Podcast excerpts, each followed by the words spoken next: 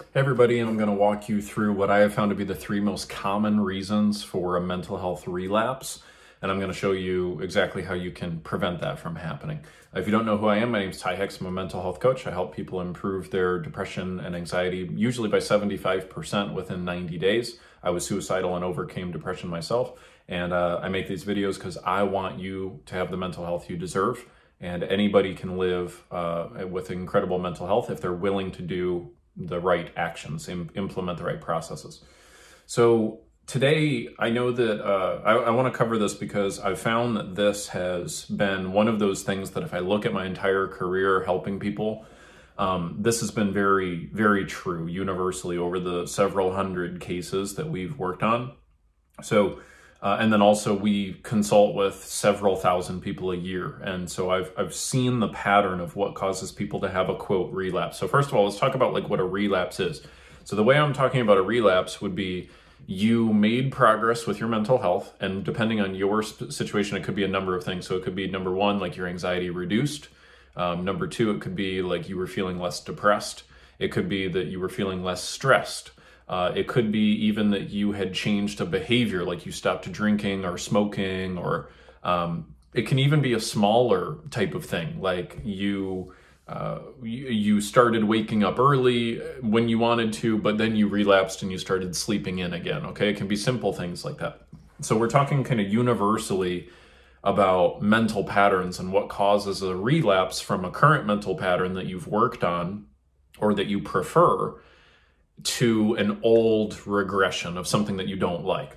So here's what I found to be the, the, the issue here. There, think of it as there being three levels of mastery of implementation of a new pattern. So let me, I'm gonna try to pick a case study from one of my examples. Uh, okay, there's a gentleman um, a little while ago I was working with. His anxiety level was very high at the time.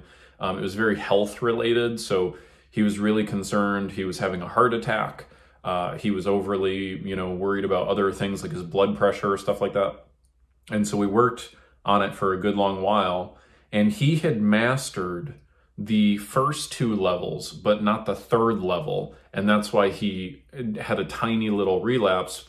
But thankfully, we were able to catch it. And then we were able to have him implement the third level more uh, uh, thoroughly. And he's been fine ever since then. So let me walk through these. Okay. The first one is what we call mastery of a mental pattern in the moment. Okay, so the very first thing that we teach our clients is how do you change your mental and emotional state in a given moment in time?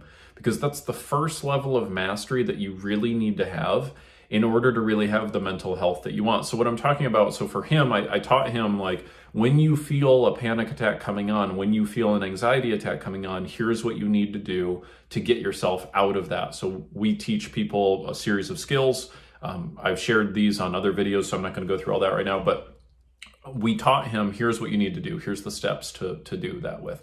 And so, for the first month or two, that's what he was practicing, right? Was making sure that he was interrupting that old pattern making sure he was activating a, a, feeling of confidence and peace of mind where he used to feel anxious. So he developed the first level of mastery, which was the ability to use skills to change how he felt in the moment, right? Now that's really good. That's honestly more than most people ever do with their mental health. So that alone, you know, he'd be like in a much better place going forward in his life, but we we would still have the problem that he'd still be having an anxiety issue at work and he'd be having an anxiety issue, you know, at church and in these other places and locations in his life, right? He can now use the tools to get himself out of it, right, when it starts to happen.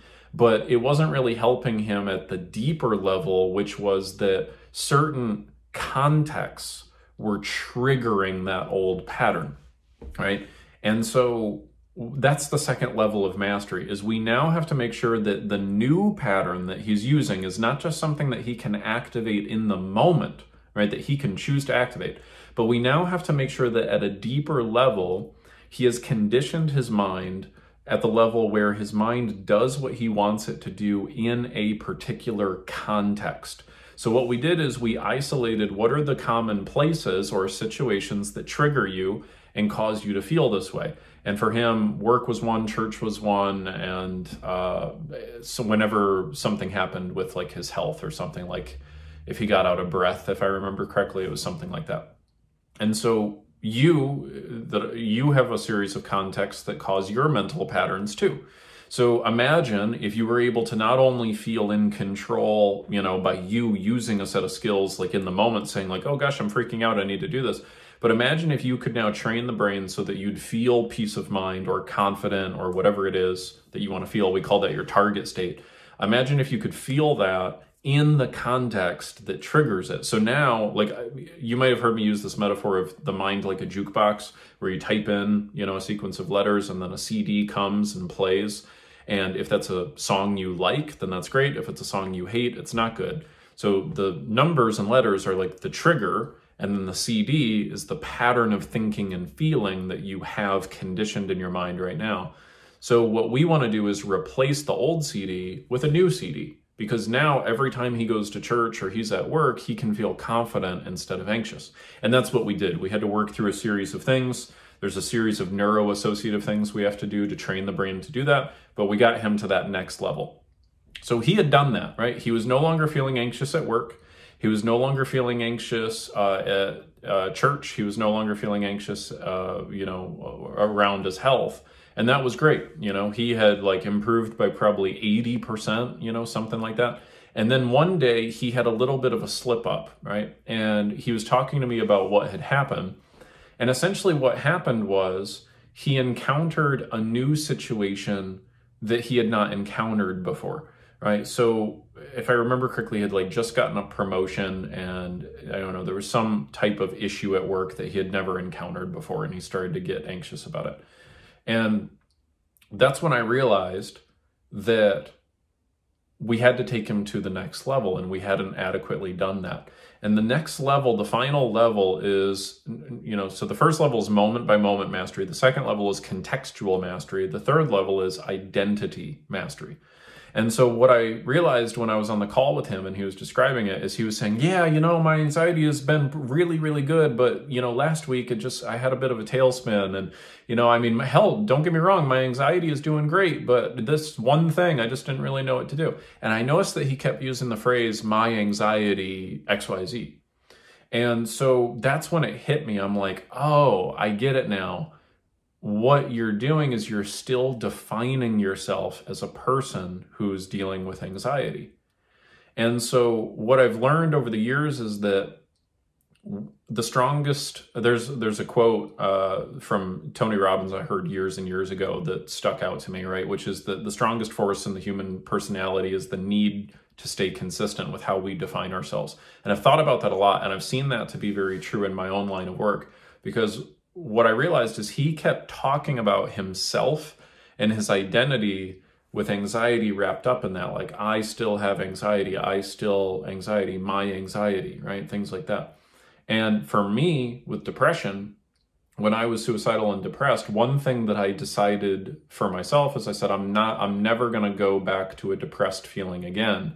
And one thing I did is I stopped using that word. I stopped saying, like, I feel depressed or this is depressing. I just literally, I'm like, no, I'm not doing that anymore. I cut that off and I used a new thought pattern, which is I beat depression, right? And I kept talking about it in the past tense. And now to this day, that's how I always talk about it is in the past tense. So I told him, look, here, I want you to try an experiment. I want you to stop saying my anxiety, I have anxiety, etc. I want you to only talk about anxiety in the past tense. All right? So if you talk about it, only say I beat anxiety or the anxiety I used to have, right? Things like that. And he's like, "Well, what are you talking about? I felt anxious this morning." And I'm like, "Yeah, well, this morning was in the past, wasn't it?" All right? And he kind of chuckled. And I said, "Just try it out and let's see what happens." So he committed to it, right? For two weeks. That's all he did. He referred to it in the past. And I should add, too, he asked me, uh, well, what do I do when my wife asks me about it? I'm like, well, tell her, too. You know, tell her that you beat it also. So he started talking to everybody in his life about it in the past tense. He started, uh, you know, only talking about how he had beaten it. Two weeks later, I had my next session with him. I asked him, how do you feel? He's like, dude, this has been the best two weeks of my life. He's like, I finally feel free from this thing. And that's because there's a print some of you who are watching this you're going to be thinking well it can't work like that right? There's no way right? Isn't that delusional or it can't be that easy? Well granted i had already been working with this guy for three months and we had already done so much work to get his his mental health improved by probably at least 70 to 80 percent. And this was like that one final thing that we had to do to kind of really tip him over the edge. But here's the thing if you're feeling doubtful i totally appreciate that but here's what i'd encourage you to consider because this is what i've found to be true with all of my clients. Any thought that we repeat becomes something that we believe whether it's true or not it then eventually becomes true. So you're right now if you're feeling anxious or depressed and you're watching this video there are things that you tell yourself on a daily basis that are not true in reality but you believe and feel absolutely totally certain that they are true. And some things you started telling yourself a really long time ago, and now all of a sudden you feel that totally convinced that they're true, and then they became true. Like, for example, if you say to yourself over and over, like, my marriage is over, my marriage is over, my marriage is over. You do that for three years, then your marriage is going to be over, right? Because you're going to be- believe it, feel certain of it. You're not going to try in the marriage anymore, and then it's done, right? So what all I simply did was I helped him hack the computer in his brain and install a program that would actually empower him as opposed to him running the old default program that disempowered him, right? And lo and behold, as he ran that program, now it became true in his life. So we had to make sure that we changed how he defined himself because if he still defined himself as a person struggling with anxiety, he would still temporarily slip back into feelings and behaviors that align with that definition of his identity. By me in the past saying, No, I am not a depressed person, I do not identify as that, right? And cutting that out of my self concept now i don't feel it. I don't go there. I don't my mind does not go there anymore. It's it's kind of the difference between like if you've ever had a habit that you've been trying to kick like let's say like smoking for example right? Where you say to yourself like yeah i'm quitting smoking right now versus if you were to say i'm not a smoker anymore right? When you define your identity as that thing is outside of your current self concept, you don't even consider it anymore. You don't even go there anymore. Not at first, but after a little repetition. And uh, I can tell you that this really worked for this guy. I mean, I, nine months later, I still talk to him at least once a month. He's doing great. So now you can't jump right to step three. I need to I need to point that out because you might hear this and go, "Oh my gosh, okay, great. I'm just going to tell myself I don't have anxiety a thousand times and then I'll be good."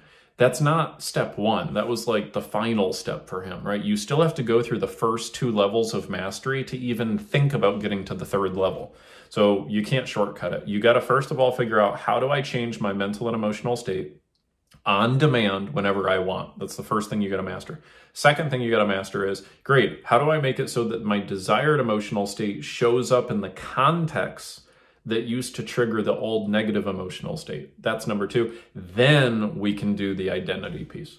And if you, what has happened for you if you've had a relapse is you didn't master one of these three things, right? So if you don't master the first one, if you never learn how to really change your mental and emotional state on demand, then it's pretty obvious to see how you'd relapse very easily because all it takes is you to go through your regular daily life and your old pattern is going to come up eventually and then you're going to go oh damn it see i relapsed right? Or maybe you were implementing a method or a process and it was working well for you but you didn't stick with it long enough to become conditioned properly and then you relapsed. Or the second thing is you could figure out how to manage your mental and emotional state on demand but now you didn't master it in a particular context of your life. And so whenever you're in that particular context it still triggers you right? And then third and finally, you if you are still identifying as having that issue, then there's still a very strong chance that somewhere, somehow, some way, some type of circumstance is going to occur that's going to make you go, oh gosh, my anxiety, because you still believe that that's a part of who you are. Okay. So I don't know where you're at on your journey, but hopefully this has helped you move a little bit further away. Uh, again, we make these videos because I want you to have extraordinary mental health and you deserve to and you can. You just got to be willing to do the right things um, to make that happen. So please, if you found this valuable, like, share, whatever, okay, because every engagement you do helps somebody who's in need see this uh, educational content and it really helps them, helps you pay that forward to somebody who's struggling, and we appreciate that. And uh, it's been my privilege to serve you. I hope to see you in the uh, next video. Take care.